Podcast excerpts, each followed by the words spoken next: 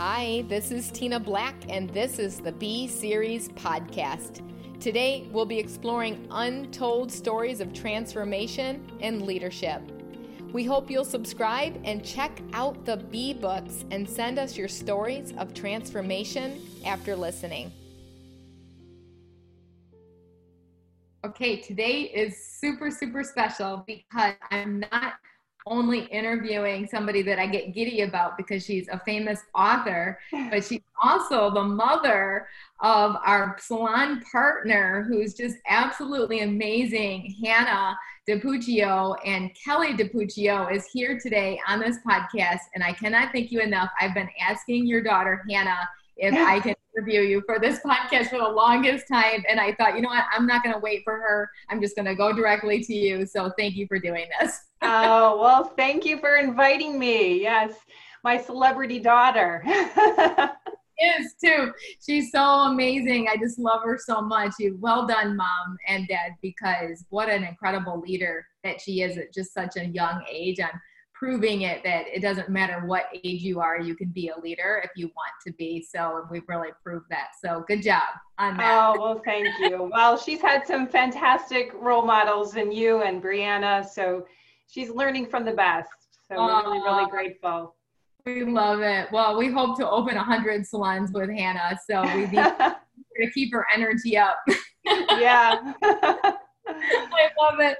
So, okay, so Kelly DiPucchio is the New York Times best-selling author of over 30 stories for children. Her books have been translated into more than 20 languages and have sold more than 1 million copies worldwide. Kelly's titles include Grace for President, Gaston and the Sandwich Swap, a picture book she co-authored for Queen Rania of Jordan. Her books have appeared on Good Morning America, the Oprah Show, and The View, and have received numerous starred reviews and awards. Kelly travels the country speaking to schools about the importance of kindness, overcoming adversity, and personal empowerment. Her books inspire readers of all ages to dream bigger dreams and believe in themselves. Kelly lives with her husband of nearly 30 years in southeastern Michigan. They have three young adult children and three crazy dogs. And so you can actually look up Kelly right now. Go to her website. It's really cool. You can see all of her books, just absolutely beautiful, gorgeous books. I've seen them in stores all over the country. It's Kelly, K E L L Y, DiPucchio, D I P U C C H I O dot com. so look it up. You can order her books. They're absolutely gorgeous. Kelly, first of all, let's back up here.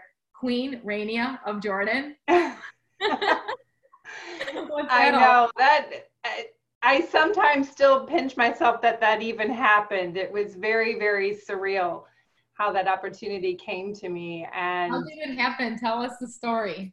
Well, it's it's kind of a long story um, to get to the point of that actual book becoming um, in print, but you have to go back to um, Grace for President, which is one of the titles that you mentioned too.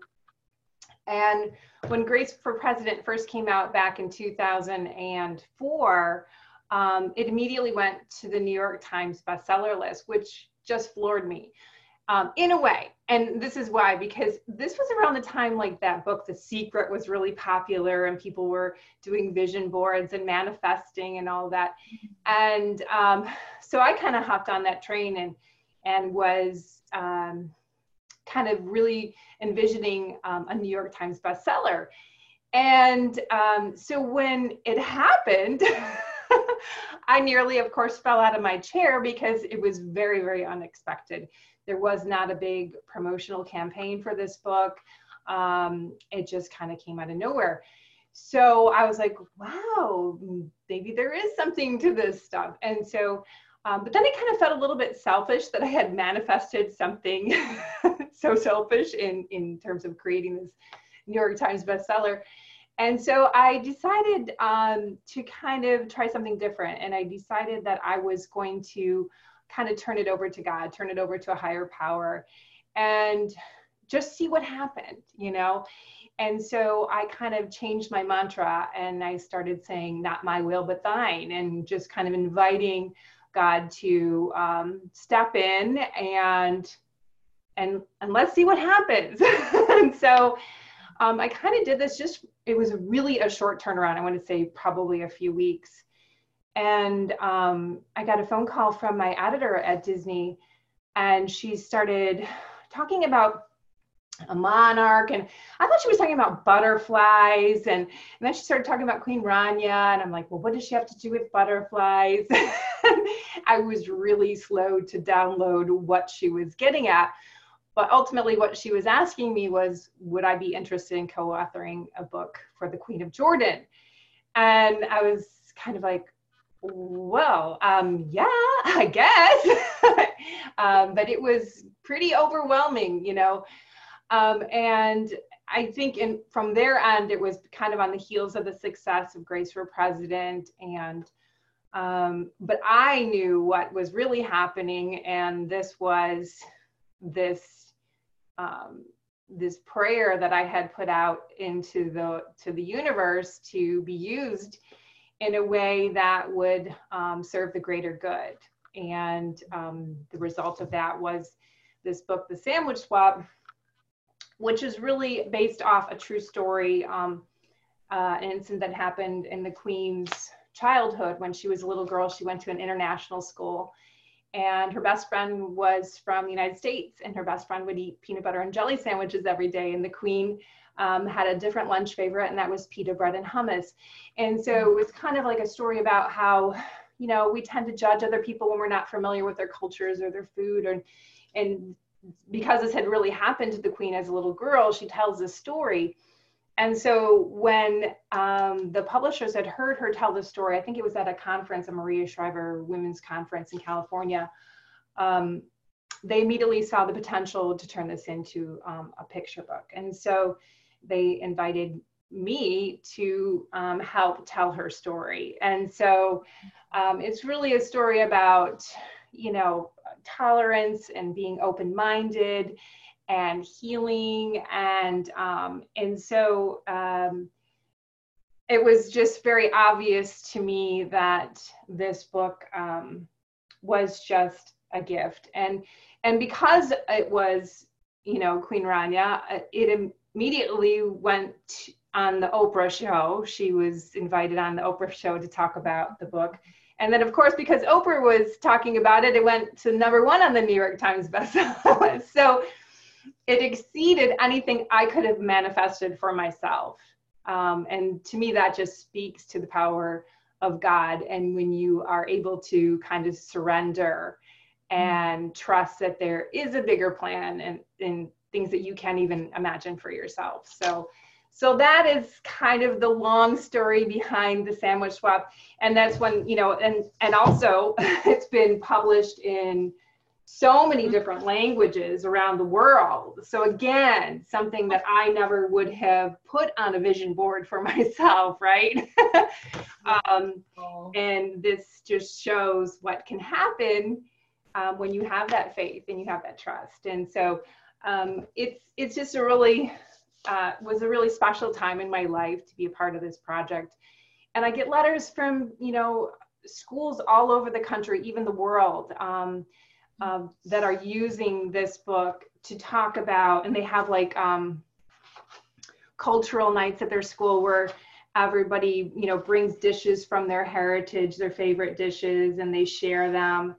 And um, and so it's it's just really very touching to be a part of a project like this that um, is bringing communities together. Um, it's allowing kids to ask questions and to try new things and and really you know to be a better friend. And so so that's the story behind Queen Rania and the sandwich swap. that is the most incredible thing I've ever heard. I want to dig a little deeper into that, but hello, the Oprah show. So tell me about that. well, yeah, that was just really um, incredible experience. Well, Queen Rania was up on stage with Oprah talking about um, the book. I was in the audience, and they really didn't get into the whole co-author thing because that kind of opens a can of worms in terms of how you know co-authors work and you know the process.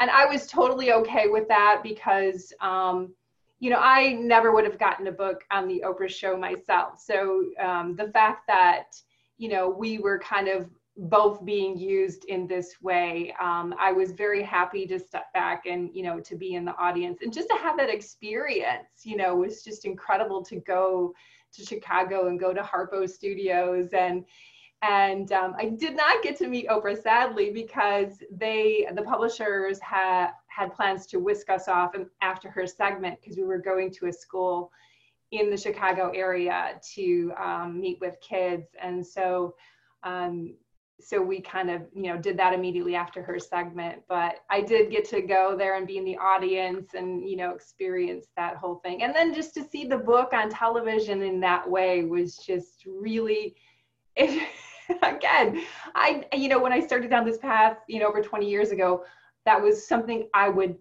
I mean, I was a stay at home mom watching Oprah in my kitchen. You know, I was the one who was, you know, had toddlers hanging on my legs and you know trying to get dinner on the table and then you know fast forward not even that far ahead you know 10 10 15 years and to see a book that i had been a part of being there was just very very surreal um, wow. Uh, from stay at mom to a new york times best-selling author. Hello. We're gonna dig into that like how how in the world did that ever happen? But i have to ask you about good morning america. Tell me about that. What happened with good morning America? well, america? and Good, Good Morning America was kind of along the same lines of the Sandwich Swap tour, and because um, Queen Rania was kind of making the rounds, so the book was on there um, as well. Um, Grace for President was on um, The View um, because it, I think it was a President's Day um, episode, and they put my book up on the screen and they were talking about how Grace for President was a great way to teach your kids about the election process and electoral votes and and so they had this really short brief discussion but there it was you know um, on on the, the view discussing you know this book about you know a kid wanting to be president so yeah, it was again just amazing that you know these things just happened. Um, a riot. So the sandwich swap and Grace for President are those your two biggest sellers then because of these things happening? Um, yeah, those are the two that were on the New York Times. Um, I have another book, um, Gaston, which um, never made the New York Times, but has sold a ton of copies and is really you kind of see this book everywhere. Um, Anthropologie carried it in their stores. Pottery Barn Kids carried it in their stores. Um, and um, so this is kind of like just a really, really popular um, title. Christian Robinson is the illustrator for this book, and he's just a phenomenal artist. And so um, this is another really big, big seller um, of my books. But yeah, those are probably my three top sellers out of you know mm-hmm. all of them um, but it, you know and that's what's the beauty of this job it's like 20 years later i still love it and i can write about so many different topics and you know i've written a book about you know bacon. Everyone loves bacon. And i've written a picture book about zombies. And i you know so there's like i have having the time of my life really. It's a lot of fun um, to create these stories and then to connect with young kids and to go into schools and to share um, the stories with kids is just really a blessing. When did this dream all start? Was this something that you decided when you were a little girl you wanted to be an author, or when did it start? How did it come into fruition to be an author of children books? Well, I've always been a big reader and always loved books. Um, it never occurred to me when I was a kid that I could grow up to be an author. I think I would just thought that was just some big fancy career that happened to people who lived in New York City or London or Los Angeles. And, you know, and I was just this regular kid growing up on small farm in Rochester, Michigan. And so I didn't dare to dream that big when I was a kid. Um, but like I said, I always was a big reader and loved books. it really wasn't until it's kind of an interesting story in, in terms of how it all kind of came together. But it wasn't until I had kids of my own and um, I was reading a lot of really boring books, you know, Barbie books and Thomas the Train books, a lot of the really commercial books that my kids enjoyed, but I just was really bored to tears reading them. And it really wasn't until like we discovered you know the library and i would you know take them to the public library and i would check out stacks of picture books. And that's when i kind of really got excited about you know all the great stories that were in picture books. But even around this time um, my grandfather who was really really close to me he uh, my grandmother lived next door to us in rochester so my grandparents were my next door neighbors and so um, but he passed away. And of course, it was just, you know, a really sad time. I was pregnant with my son at the time, my second child, and when he passed away. And shortly after he passed, my aunt in Georgia had this really amazing, very vivid dream. And in her dream, my grandpa was a turtle. and my my mother is one of seven girls, no boys. So um, mm-hmm. all the seven sisters were were these beautiful willow trees, and my aunt and my grandmother was a willow tree, and it was this very symbolic dream. And in the dream, my grandpa dove into a lake and he took off his shell. So it was very symbolic of like losing the body. And he was in in the dream, he was saying, "You don't don't need this anymore," and he was just buoyant and joyous and free. And um, so she recorded this dream, and I to this day I, I have to ask her like what made her come to me because this was before Facebook, right? When someone could send your aunt or your cousin a message, you know, on Facebook. This was, you know, you had to pick up the telephone and call someone or or handwrite them a letter. And so um, she approached me because we were putting together this little memory book for my grandpa with like his favorite recipes and stories about him. And so she asked me of I have like 26 first cousins, right? She mm-hmm. asked me if I would be uh, willing to take her little dream and kind of turn it into a little story for this memory book. And mm-hmm. so I did, and it really was like a fairy tale. It was like a fable um, with my grandfather being this turtle who, who you know, sheds his shell. And so when I wrote that, like something in me stirred you know and i still can i can picture it as clear as if it had happened last week i was outside in my backyard this was when we lived in sterling heights the kids were just bitty and i was pushing them on the swing set and i i just asked out loud is this is this what i'm supposed to do with my life is to write these kind of stories? And it was it was like the sun just came out and it, the, the sun was setting at the time but it was this glorious orange red pink sky. And I, I, don't know it just like it was visceral the feeling that came over me that yes this is what i was supposed to do so it's very interesting that um, because my grandfather had passed and this dream came and at the time my babies were little and i was reading to them that, that it all kind of came together and put me on this whole new path of writing books for kids. So, um, so yeah, it wasn't some, it wasn't a childhood dream. Um, it really wasn't until many years later. I, I went to Michigan State University. I got a degree in um, child psychology. I worked in social work when I got out of college. So I had a kind of like you, you reinvented yourself. Um, mm-hmm.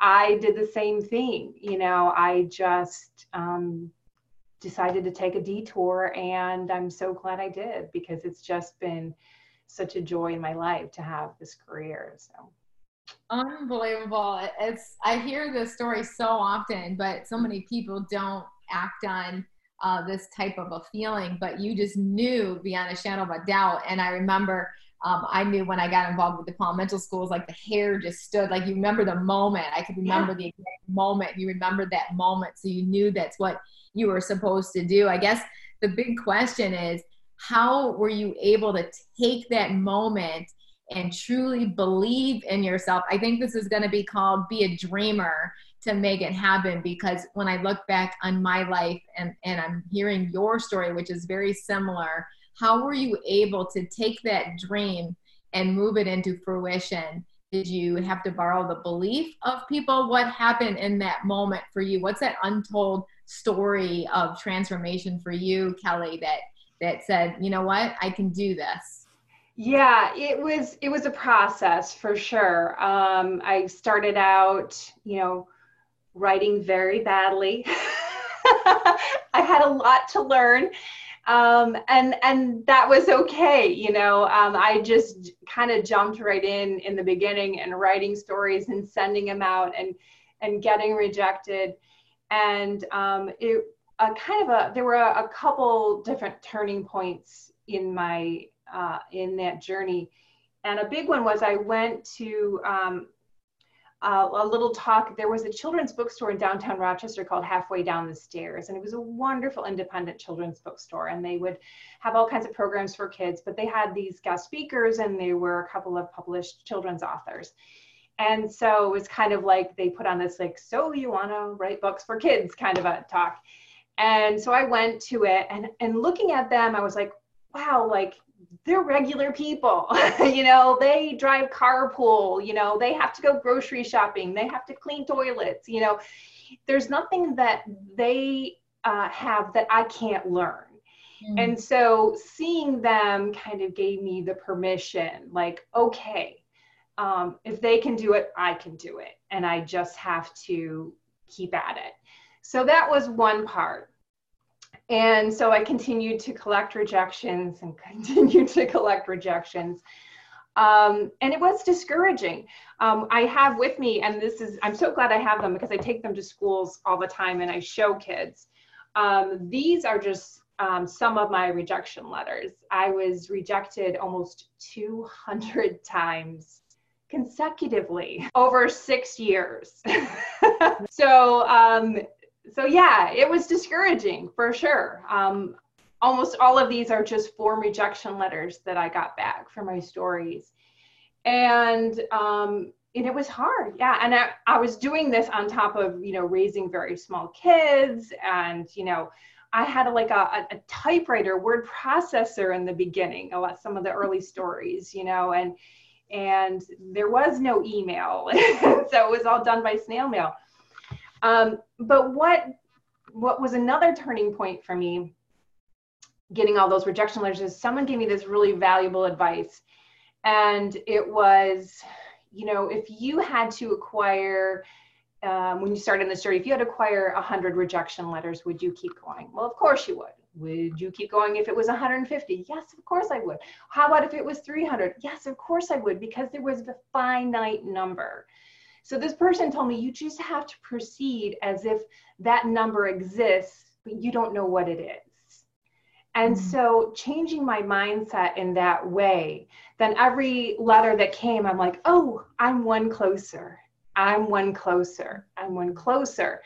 And so it made it where it was impossible that I was going to fail at this. And I think that's really key um, to success is eliminating the doubt. And it's hard, it's hard to eliminate doubt.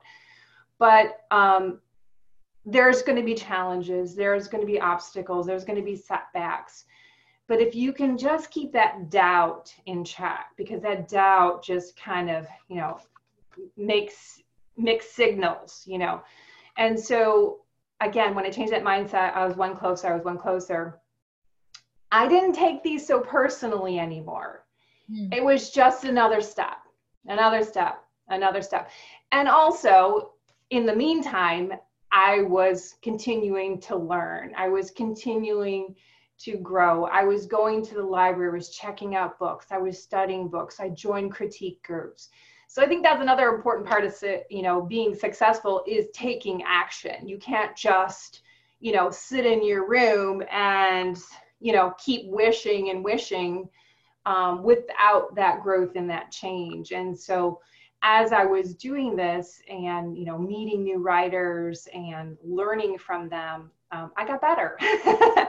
And so um, and then eventually i i got that yes. And so um, you know and that changed everything. So I, I love to go to schools and tell kids that story because I tell them, you know, you don't have to know what you want to be when you're a kid. You got a lot of time to figure it out. And I just say, I hope you pick something that you love to do, something that you're passionate about, something that excites you. And just remember, you know, all the people who told me no, you know, because if I had, you know, listened to them and I had given up, um, then I would not have all these books, you know, and my life would have turned out very, very different and so um, so yeah so that's you know it, it was it was a long road.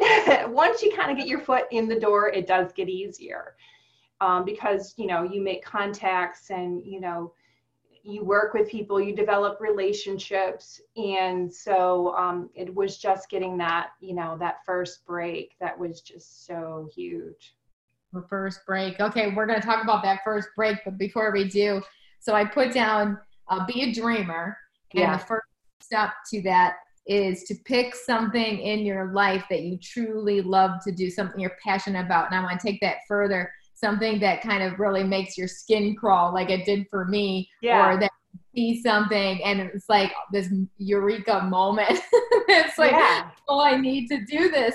And so beyond a shadow of a doubt, and but on step two to do this is you've got to take action uh, but you've got to be rejected. And I'm telling you right now, this is something that I coach salon owners on all the time because we have a coaching business for salon owners and managers.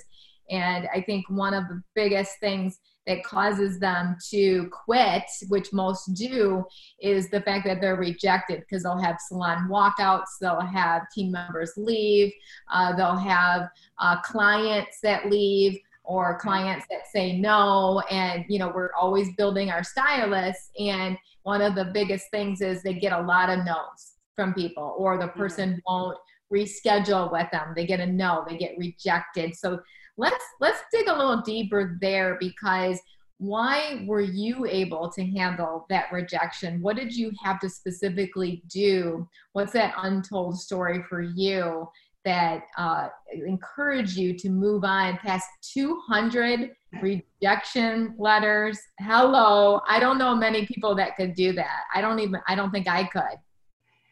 Um, you know, I don't know. I, I, I guess I just felt it so deeply that this was something that I really wanted and needed to do that um, and I knew that there were other authors, published authors, who had similar experiences, who had been rejected multiple times as well. Um, all of them. Rejection is just part of publishing.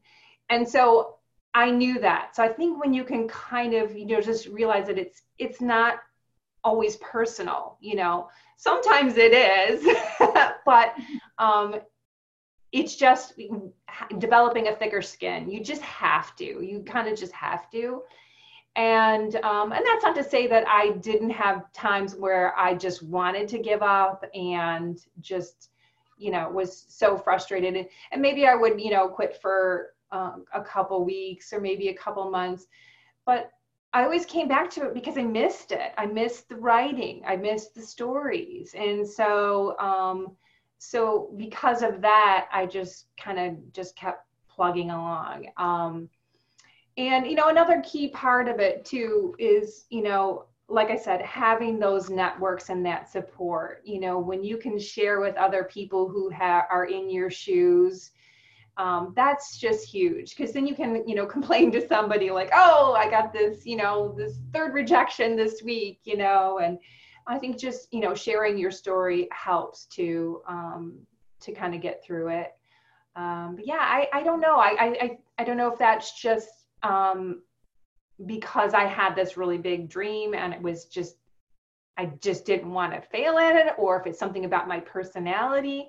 I'm not a super tenacious, you know, super outgoing kind of person. You know, I'm really very much an introvert at heart, and so um, but something about this just was so important to me to keep going and god bless my husband for for working as hard as he did because i was really fortunate to have this window of time when my kids were very young to to kind of reinvent myself. And so there were times when he would be like, I'll take the kids, you know, you go to the library or go to the coffee shop. You know, he was always very, very supportive of my dream. And, you know, where a lot of, you know, partners could have said, you know, why don't you go out and get a real job? he never mm-hmm. said that to me. He never ever said that to me. In fact, he would send me cards of encouragement. And so that that was like so huge for me to have his support, you know, um, in this dream. And he never thought of it as as silly or a waste of time or, you know, so that was really, really important part of my my journey as well. Yeah, I love that. That's so good. Let's let's talk about those 200 um, company or publishers that rejected you. On the one, what's the name of your publisher right now? well, when I say 200 rejections, that wasn't like different publishers. Like I would take one story and send it out to like 10 or 12 or 15 different publishers, you know, and so uh-huh. um, one story could have been you know rejected multiple times by different publishers. But i work yeah. with a lot of different publishers. I work with disney i work with scholastic i work with um, random house i work with simon and schuster um, penguin. I, I i think because i'm a picture book author i can be more prolific. And so I have an agent now, so that helps too. Definitely helps a lot now too. So in terms of he manages all the submissions, but um, yeah so i work with multiple publishers and editors and a lot of times like the publishing industry um, there's a lot of changes that go on like an editor might leave to go to another publishing house and so when they go to a new publishing house then they'll contact me and we can see if we can get a book going there. So that's another part of why i'm kind of like spread out and work with a lot of different publishers but um, yeah, yeah so uh, give the reality of it. So the uh, ones that turned you down so how much money would you say that these other publishers have kind of approximately made from you? Give give a monetary Valley because the other ones are probably thinking man i blew it. I should what was I, I don't know and it's funny because you know you don't get super rich in children's books i mean i make a, a good living i really really do um, but like i think a lot of kids think like we're all like J.K. Rowling who make you know multi-million dollar um, deals and stuff. But um, no, I make a really good living, and I, it really depends on the book too, because I've had some that have done you know really well, and then I've had other books that haven't even earned out. You know, mm-hmm. um, I get an advance on on a on an offer, and um, they don't even earn out. So um, so yeah so you know there are still it's not like once i got published that you know everything was you know rainbows and puppy dogs and it was easy mm. you know i still get rejected to this day um, mm. rejection is still part of it um, i'm subjected to you know crazy reviewers on Amazon or Goodreads, you know, you know, um, people who want to criticize you or your books. And and so again that's where your thick skin has to come in and you just kind of like okay you got to take the good with the bad and and and kind of go with it. But um, oh, i can't imagine somebody criticizing a children's book. Oh they do.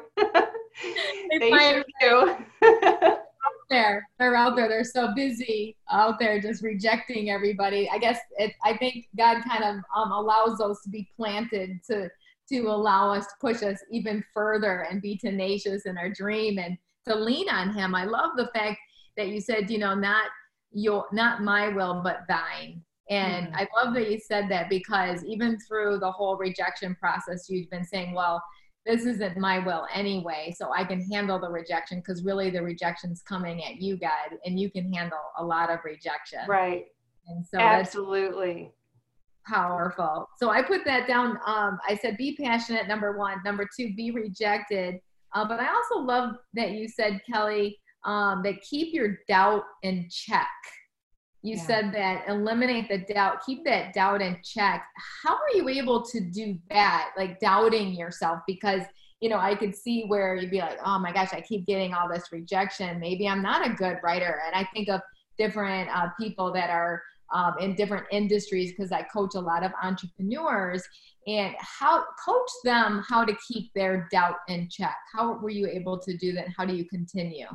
Uh, Well, again, um, I, I think it's important to, you know, to be forgiving of yourself. And you we all have bad days you know and you know i still sometimes feel like oh i'm never going to get another idea or i might be stuck on a story and it's just not working out. And then i think i'm just never going to publish another story the rest of my life. You know i have those days you know and that's that's okay. Um, i think the key is to be able to um, I think I saw a, a, quote or a meme and I just love it. It says, if you fall into a rut, just don't furnish it or something like that. if you fall into a rut, just don't furnish it. Yeah, I'll have to look for it and send you the little meme because it's just such a great one. It's a great reminder to me, like, yeah, we we do fall into ruts. We do have days when maybe you know the doubt creeps in, but um, you have to be able to pull yourself out of those moments and and then you I'll, I'll, look at my body of work and i'll know that there were times in between some of these books when i was you know maybe struggling or feeling like i would never have another idea and i got through it. Um, i also use a lot of visualization techniques sometimes when i'm feeling maybe stuck or doubtful and um, like I have this book here, Super Manny Stands Up. And this again is another book that kind of came through me. Um, it's about, it has an anti-bullying message and it's a book about kindness and, and standing up for others. And so, but when I was getting ready to work on this book, it felt like an important book to me. And I started to get a little bit overwhelmed about, you know, could I pull this off? Because I, I, could just feel what was coming. Um, and so I started just to visualize in my mind that the book was already done. The book was already published. I was imagining it on my bookshelf with my other books. Mm. That all I hmm. had to do was relax and just allow it to come through me. And so I think, you know, sometimes, you know, just breathing can help us get through those doubtful days. Um, taking a walk outside, um, clearing your head, take a shower, whatever it is that you can kind of do to reset. Um, helps to just kind of keep those those doubts at bay and just kind of get you back on track you know um, and so uh, that was really you know an important step in in in the book, this particular book's process. I remember sitting in the chair over here in my office and just kind of like going into this, like almost like a meditation and, and envisioning it. And it's funny because now here it is, you know, it's actually here. And at one point it was just here or even out here, you know, and so you can, you have that ability to pull things into form. Um, if again, get it, sometimes you got to get out of your own way, you know, um, you know the let go let god you know kind of a thing. And um and oh. trust that you know process. Yeah. yeah and i love it's refreshing to hear that you as an entrepreneur you go through those moments too. We, we all do business owners entrepreneurs and be okay with that. And that's why you surround yourself with other like-minded people which is so important. And i think that jumps into number four is you know making sure that you not only network but you're also coachable and you get educated. Because you said yourself and i love john maxwell because he always says listen just write the darn first book. You're never good the first time anyway. Just get right. it done. Right. Just get it done. And i remember because i kept second guessing myself with my first book. It took me four years and i heard his voice and i said i'm just releasing it whether I think it's finished or not. Just finish it. And I think right. someone's listening right now that's working on a book thinking it has to be perfect. No, you're right. not good the first time anyway. Just get it out there, get right. it done. Start on the second one. And so how how what what kind of um, message that came through you to say, you know what? I'm going to get educated. I'm going to jump and I'm going to learn how to be a better writer. If I keep getting rejected by these publishers with these stories, I realized, wow, okay, maybe I'm not that good. So let me work on this. And I think of hairstylists. So so many times they start blaming uh, their clients. They're like, oh, they're just rude. You know, it's like, no, you kind of suck. You you need to get better at doing doing your craft. So you need to work on your craft, right? Right. And so so many times people will say, well, you know, I'll just wait for somebody to teach me. No, go invest in yourself and start practicing your craft. Get some models in here and start getting good at this, and then you will be good at the craft. So, what was it for you that said, you know what, I'm just going to do this? I'm going to, uh, how much money would you say you spent on yourself to get this business up and running? Because I think so many times people think, oh, no, the money will just come. And, you know, if it doesn't come, then I'll quit. But you probably invested a lot of money. Do you know any, like, the uh, approximate amount that you invested? Well, you know, the beauty of writing is that in the beginning, you don't need a lot of startup costs. If you have a pen and paper, you can write a story.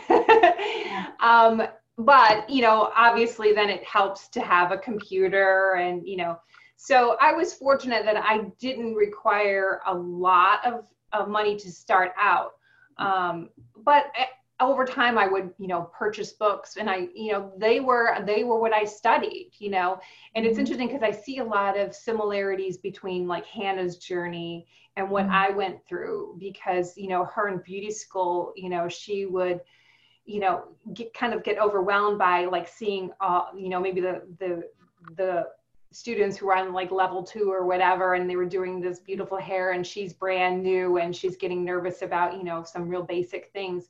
But it's like you will get there eventually. Sometimes you know you can't get overwhelmed by the big picture and you know mm-hmm. compare yourself. So um, you just have to do it in really baby steps and, and that's just true for i think for any any business or anything that you want to get better at you know you will defeat yourself if you start to compare yourself um, i share with kids another story um, i have i don't have it with me to show you but i did this um, art thing when I was like in elementary school, like in fifth grade, and I did, I did, this like cartoon. It was called Vegetable Hospital, and it was like a spoof on General Hospital. And so I had all these fruits and vegetables who worked in the hospital, and and it was just this really kind of funny cartoon that I had created. And I loved art when I was in elementary school. And I was so excited about going on to, to junior high because I could take art classes. And, um, but once I got there, I started to compare myself to other mm-hmm. kids. And, you know, when it came time to draw that still life fruit bowl, I wanted to put like eyes on them and mouths and have them talking because that was the kind of artist I was. That's the kind of creative person I was. And instead of like celebrating who I was as a creator, I compared myself to someone else. And so I stopped loving art. And I really kind of gave up on any kind of dream of being an artist because of comparing myself. And so I share that with kids because I want them to know that, you know, maybe they they love uh, music or maybe they love dance or maybe they love sports. And not to compare themselves to what other kids are doing because really what they're doing is none of their business. You know you can learn from them absolutely but to compare yourself and to put yourself down is not helpful because it really has to happen in these baby steps and, and celebrating who you are as a creator and what you're good at and what you love and um, so yeah so that's you know another part of uh, the process i think is you know to to honor where you are at in the in the journey and to yes use other people as inspiration but not to compare. Wow. Okay that that's a whole message in itself. I mean i could have you get up and speak to every single one of my team members and um, and our stylists. And so i put that as number five um, I, I, so number one is be passionate. Two is be rejected. Three, keep your doubt in check. Four is be coachable. Uh, five, don't get overwhelmed by the big picture. You will defeat yourself if you try to com- uh, compare yourself. And I love that you said that. Honor your journey. I love that you said that because that is so huge and just taking those little shifts. Talk to a person right now that just says, you know, I, I just cannot stop comparing myself. I get on social media and my heart just drops because I'll see somebody that's doing better than me and it just like it irks me inside and I get sick inside and I get depressed and talk to that person that's saying that right now speak to them how to avoid comparing themselves, but only inspiring themselves with what they see. What more could they do? Well, I think one thing you can do is you can compare yourself to your old self and you can see how far you've come. And i think that's really helpful because when you can see you know how much you have grown then it just shows you well i'm going to continue this trajectory. I'm going to continue growing. And so like i can look back at some of my old stories the first ones and and i can smile at them but I, I i love them for what they are you know? They were the beginning of my journey and so um, but i can see how far i have come. So i think sometimes that's where you comparison is helpful when you can compare where you are in in the journey. Mm-hmm. um, but yeah i think that you know like i said it's it's great to use other people as inspiration. Um, but i think you know here's another story that's kind of related to that. I have a, a, a friend who's a published children's author and she was you know published before i was and she's a dear friend of mine to this day. And when I was first published, I was going to start doing school visits, and she was, you know, going to schools all over all over the state and talking to kids. And she was really good. Um, she had a puppet, and so I went to one of her schools to see her in action because I wanted to be like her. I wanted to emulate her because she was so great. And so I went, you know, to the school visit and I saw her with her puppet and, you know, and the kids were loving her and loving her presentation. And so I ran out and I got a puppet. I, my first book is Bed Hogs. And so I got this big pink, pink puppet pig. And I'm like, I'm going to be just like her. Well, then I get this dumb puppet and I can't make him speak. like, I'm like, uh, it just wasn't comfortable to me. It was not something that i was i was comfortable with you know? I'm like unless i start like drinking on the job this pig is mute. I just can't make him talk. And so that was valuable lesson for me. Like i can't be exactly like her because that didn't feel authentic to me and i think that's another key mm-hmm. component is being authentic and so um, I told her my dilemma. I'm like, well, I got this big pig puppet and I can't make him talk. And she she gave me some great advice. She said, well, have you thought about like maybe he's really shy and he could whisper in your ear and then you can translate for the kids. And I'm like, ah, oh, that's genius. Nice. And so I was able to use the puppet in a way that felt right with me. And so I used that pig for years, you know, but he would whisper in my ear and I would tell the kids what he said and so i think that's you know we, we can take from um, the people that we're inspired by but also tune into our own feelings and what feels right to us and and what we're comfortable with and maybe adapt that a little bit so. Oh my gosh, Kelly, that, that is so big because I mean, we literally will have our stylists say they want to be Hannah. And I'm like, stop saying that. Say you want to be you. Right. Because that's ridiculous. Yeah, be inspired by Hannah. I mean, she's so inspirational. I mean, we can see why. I mean, look at her mother. And now I know humor from. I told her she needs to write children's books because she tells really funny stories. And I love when she uses different voices and tells stories. And it's so cute. She gets that from It's one of my favorite things about her.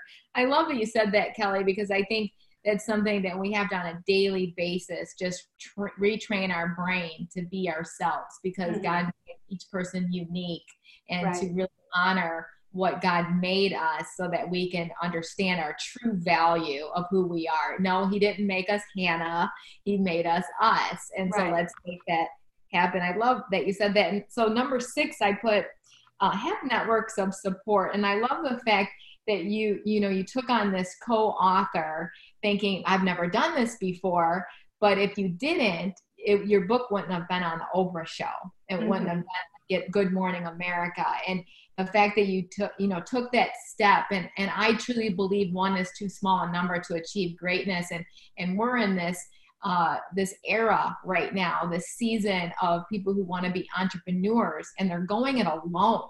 They're not partnering with people so that they could go even farther. And I keep right. trying to coach my leaders, you know, hey, stop going alone. You know, bring on partners, like-minded people, because you go so much bigger with the more people that you have. And I, I love that you said have networks of support. Talk through that process to like what what convinced you in your mind that hey, I've got to bring on uh, support. I got to be a part of network to be even bigger than what I think I can be.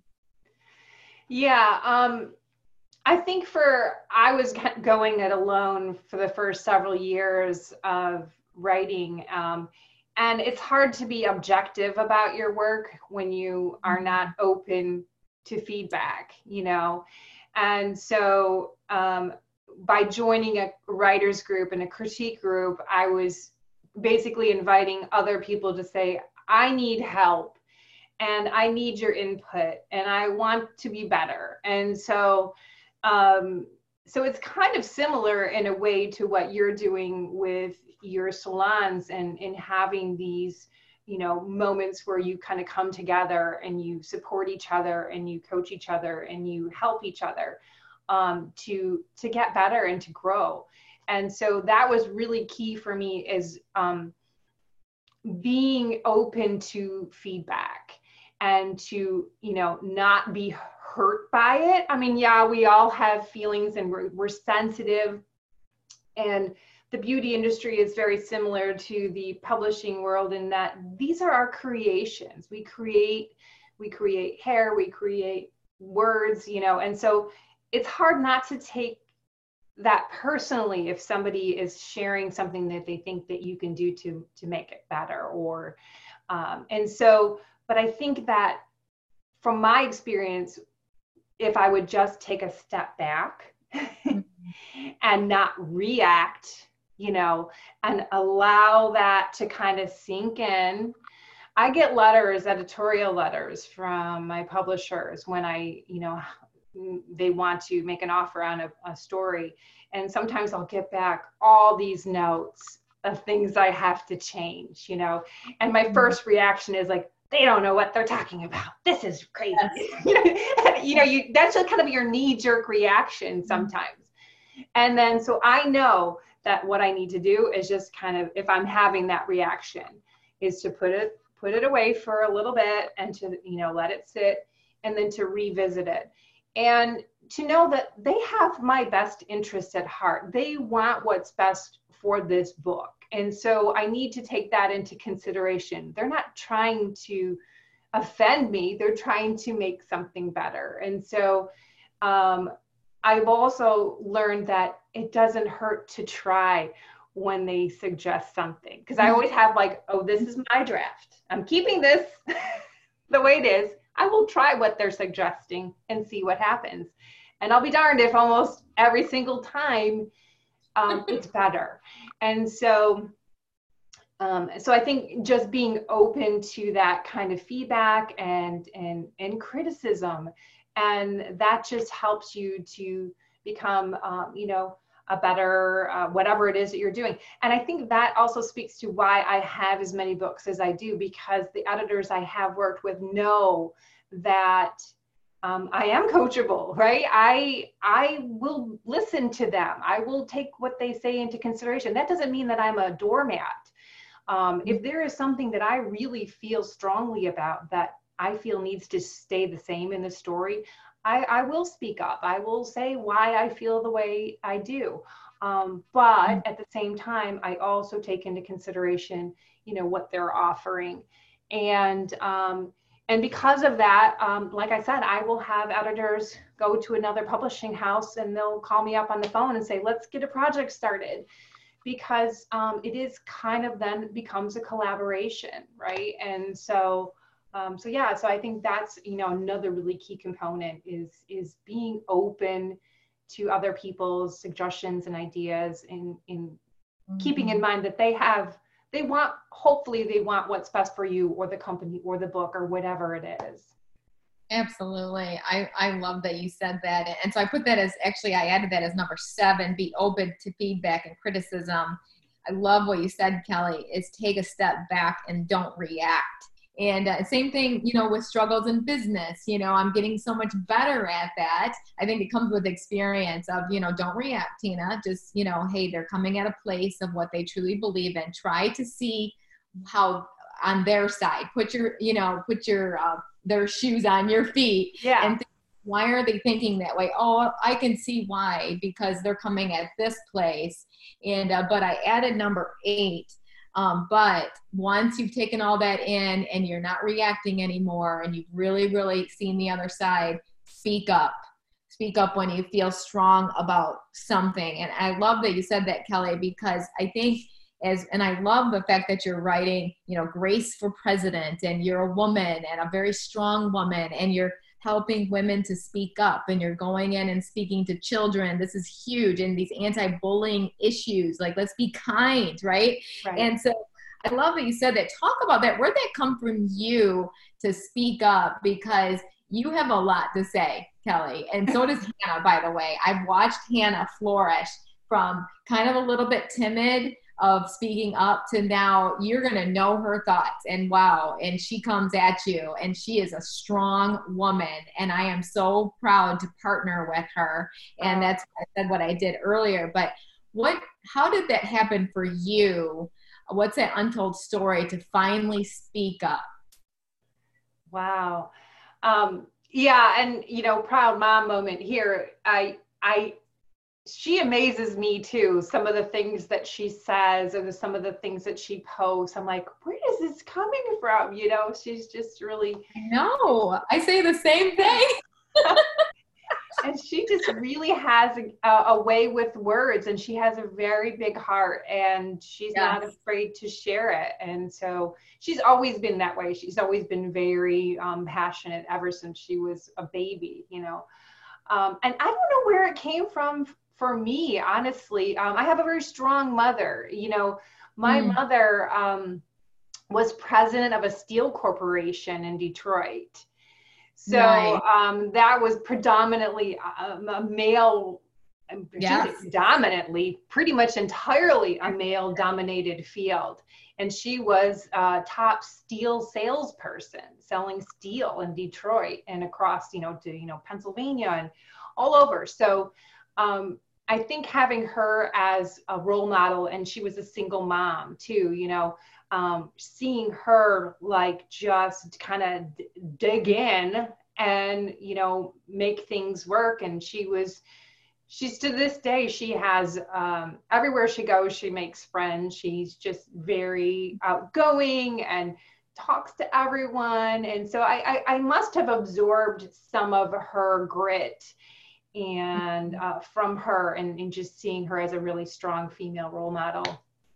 And um, but you know it's funny because you know like when you publish a story or, or publish a book like i didn't, didn't even anticipate this whole public speaking portion of it. You know like you write a book and suddenly people want to hear what you have to say. And i'm like no no no i, I just want to stay in my office and, and write stories and uh, and it didn't work out that way. Um, so so yeah, I had to like push out of my comfort zone, and um, and that wasn't you know it was again it was a gradual process, little by little. And now I speak to sometimes upwards of a thousand kids in an auditorium, you know, and mm. and um, what I have learned from that is that whether you're speaking to two people or 200 people, it's really kind of the same thing. You know, if you are being authentic and you're just sharing your story, um, you know, you can't just get like intimidated by the bigness of it. You know, that's not to say I don't get nervous because I, I, I do sometimes get nervous, especially if it's like a different kind of talk. Like I had to go this last summer to Nashville to speak for the Center for American Women in Politics that's mm. not my comfort zone. I was so nervous about that. And um, but that's okay. We all we all have our times when we get nervous, and um, and it's just kind of like pushing through this. And I, one of the techniques that I always say that helps me is like, okay, this time tomorrow it'll be over. and it's just a little thing like that, like this too shall pass. It all does. And so when we get so worked up and so anxious about things, there were always all these things in our past that we were nervous about or anxious about and those are in our past now. So this will too. So it's little little things that I you know kind of do but i love the fact that you said uh, this too shall pass and just you know speaking an affirmation statement over yourself which i think you know we have to speak to ourselves you know just not only speak up to people but speak to yourself too so i mm. actually made that number nine so so here we go so be a dreamer uh, like kelly uh, be passionate uh, be rejected is number two number three keep your doubt in check number four be coachable number five don't get overwhelmed by the big picture. Number six, have networks of support. And then I had number seven, be open to feedback. Number eight, speak up. I made number nine, push through the nerves. I love that. Push through the nerves. This too shall pass. What would you say would be number 10 as we uh, start to finish out this podcast, Kelly? Oh, uh, what would number 10 be? Um, I guess number 10 would be to to keep tapping into the joy that brought you to this dream in the first place. Um, you know, there we all have obstacles and setbacks, and we, you know, we talked about some of that. But um, if you can keep tuning into why you were doing this in the first place, um, and have that gratitude of like how far you have come and all that you've accomplished. Um, so, gratitude and joy for where you're at, honoring where you are in the journey. And um, I, I, think that just makes a big difference, you know, because um, the gratitude really is everything, you know. Um, I, I look back at this 20 years and everything that has happened in all the books and um, I really try to take a moment each time a new book comes out, or every time I go into a school, every time before I meet with an audience of kids, I have a little moment of prayer and I ask, you know, to God to, you know, again, use me an instrument of peace to, and I think when you have that kind of foundation and, and that kind of groundedness, it just, it makes all the difference in terms of, you know, how you get through that you know presentation or how you get through that next book. Um, so wow. yeah that would be at my number 10 gratitude and joy so good yes keep t- tapping into the joy that brought you to the dream in the first place i love that you said that because so many entrepreneurs that i know are just so angry kelly they're so mm-hmm. angry they're angry at their team it's like wait a second stop right now. Why did you even get into this business? Let's talk about this, right? Right. Your, your, are little issues that we can help you through. Let's, you know, work through the foundation. Let's work through the leadership principles. Let's get back to the why. Why do you want to do this? And the fact that you talked about gratitude, Kelly, is so important too, because I think we get so caught up in our problems we get so caught up in the challenges, the day to day challenges that we have, and we forget to check ourselves before we wreck ourselves. right be grateful. I love that so much, Kelly. So, what's next for Kelly um, as you're uh, dreaming for this next season in your life? What's next for you, and how can uh, people best get a hold of you? I'm assuming it's the website that I mentioned in the beginning uh, to purchase your books too. So, talk about that. Yes. Um, well, my website is just my name, Kelly DiPucchio. Um, you can Google it. Um, my books are all on Amazon. Um, Barnes and Noble, you know, pretty much wherever, you know, books are sold. If it's an older title, they might need to order it if it's not in stock. Um, what's next is I have a couple books coming out next year um, that I'm excited about. Uh, one is a, a, mermaid book about a little mermaid who is um, an inventor. And um, so uh, I'm excited about that. I, I kind of love to do the, the strong female characters. I think uh, strong female characters and dogs kind of seem to be my thing. I keep kind of going back to those two things. Um, but yeah, um, the rest of this year, I'm just doing a lot of um, kicking off Reading Month, March, um, visiting a lot of schools. I think I have like 19 different speaking engagements coming up. So I'll be on the road um, talking to kids, showing my rejection letters, and and hopefully inspiring them to be big dreamers and um, to persevere and Mm. And so, yeah, so that's kind of what's in store for me. Wow. Who would have known or thought that this beautiful young lady from a small town in Rochester, Michigan, from a stay at home mom to a New York Times bestseller and speaking to thousands and thousands of kids. And how incredible. What a legacy that you're leaving, Kelly. I cannot thank you enough for doing that. And definitely get her books. We have several for my grandson, which are they're so beautiful. The books are beautiful, Kelly. And I love that you're doing a mermaid book because one of my directors, she thinks she's a mermaid. So I will definitely buy that book for her. She will love it. I love kids' books. It is so fun. You can learn so many leadership messages through kids' books too. So thank you for being on today. You are absolutely amazing. Thank oh, you. Well, thank you, Tina. It was it was my pleasure to spend this time with you, and uh, thank you again. Yeah, back at you. All right, take care, Kelly. Bye bye.